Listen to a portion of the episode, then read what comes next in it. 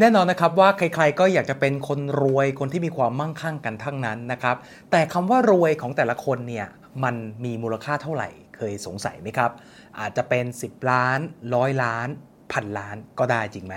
ดังนั้นใน Well Wisdom Podcast ตอนนี้ครับ จะชวนทุกคนมาคุยว่าสรุปแล้วเราต้องมีเงินเท่าไหร่ ถึงจะเรียกว่ารวยกันแน่ เดี๋ยวเข้าไปฟังกันครับ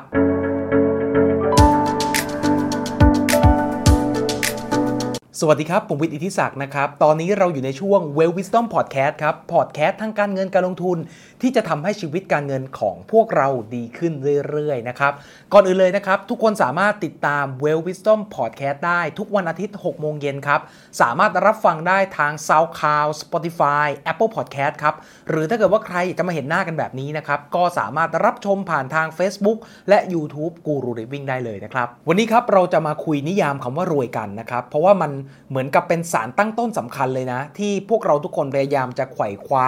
หามันให้ได้นะครับ แน่นอนครับคำว่ารวยแต่ละคนเนี่ยมันไม่มีทางเท่ากันอยู่แล้วถูกไหมครับ บางคน 1 ล้านบาทอาจจะเรียกว่ารวยแล้วบางคนมี 10 ล้านยังรู้สึกไม่รวย บางคนมีร้อยล้านก็ยังรู้สึกว่าโอ้ตัวเองไม่รวยสักทีก็มี คือก่อนที่จะไปคุยกันต่อนะครับ ผมต้องบอกว่าเรื่องเงินเนี่ยมันมีผลโดยตรงกับจิตใจและสมองเรามากกว่าที่เราคิดไว้เยอะเลยนะครับ ยกตัวอย่างตัวผมก็ได้นะครับ ตัวผมวันที่ผมเพิ่งเริ่มจบมานะครับเป็น first jobber นะครับช่วงนั้นต้องบอกว่าไฟแรงมากนะครับเป็นช่วงที่โอเราก็อยากจะพัฒนาตัวเองเนาะเราก็อยากจะมีชีวิตที่ดีขึ้นนะฮะเราก็ลงเทคคอร์สลงสัมมนานะครับเข้าไปรู้จักกับหลาย ๆ กลุ่มธุรกิจเยอะมาก ๆ เลยช่วงนั้นนะครับ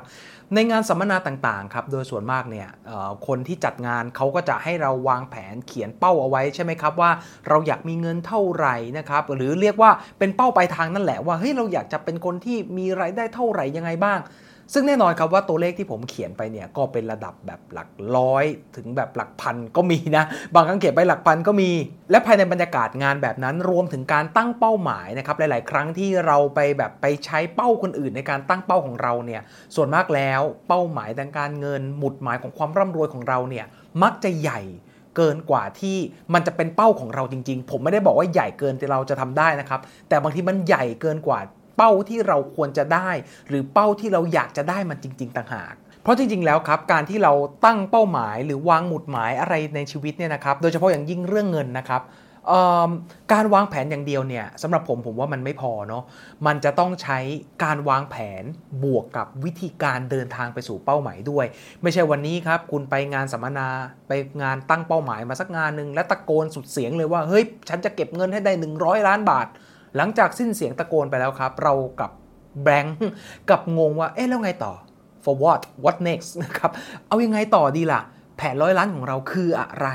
วิธีการทำให้ได้คืออะไรนะครับ ถ้าตอบคำถามว่าทำอย่างไรไม่ได้เนี่ย ผมคิดว่านั่นไม่ใช่เป้าหมายที่ดีแน่นอนนะครับ เพราะเป้าหมายที่ดี ต้องมีวิธีการบวกกรอบระยะเวลาที่ชัดเจนบอกไว้ด้วย มันถึงเรียกว่าเป้าหมายที่ดี ที่ผมเล่าเกริ่นมานะครับเพราะผมอยากจะบอกว่านิยามความรวยของเราในแต่ละช่วงเวลาเนี่ยมันผมเชื่อมากๆว่ามันแตกต่างกันครับ อย่างตัวผมเองก็เช่นกันนะพอมาวันนี้ครับหลังจากที่ได้ศึกษาเรื่องการเงิน มาปรับใช้มาวางแผนชีวิตของตัวเอง ตั้งแต่วันที่ได้ได้เริ่มเปลี่ยนมาจนถึงวันนี้นะครับ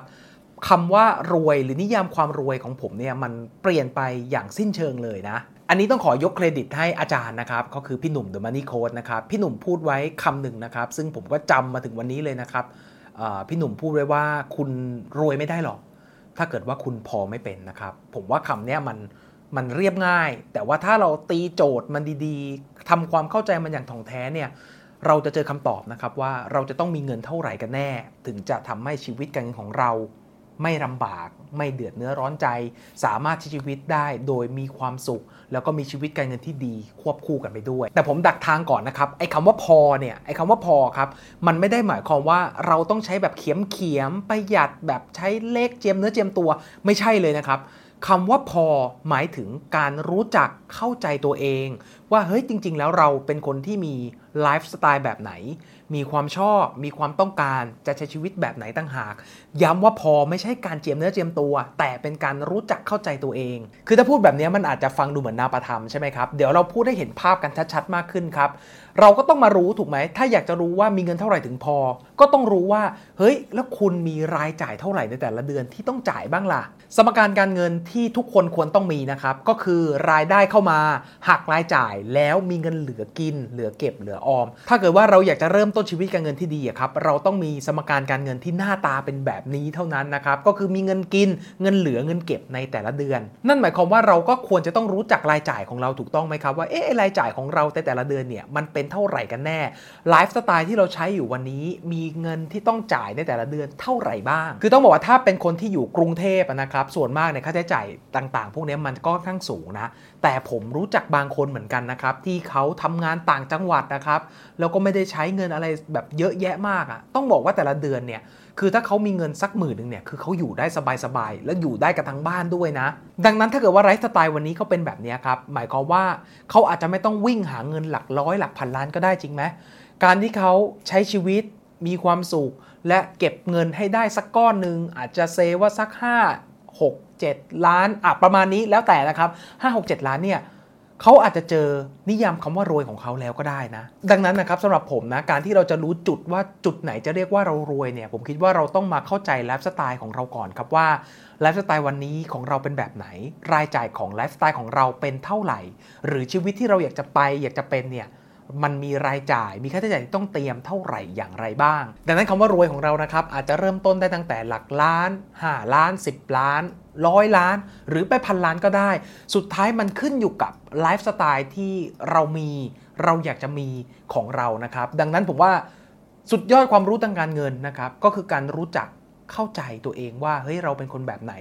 เรามีความต้องการในชีวิตอย่างไรนะครับ เมื่อเราเข้าใจตรงนี้แล้ว เราจะสามารถเอากลับมาปรับใช้ กับแผนการเงินของเราได้อย่างแน่นอนนะครับย้ำว่าวิดีโอนี้ผมไม่ได้สอนให้ทุกคนคิดเล็กนะครับ การตั้งเป้าหมายการฝันว่าอยากจะมีเงินร้อยล้านพันล้าน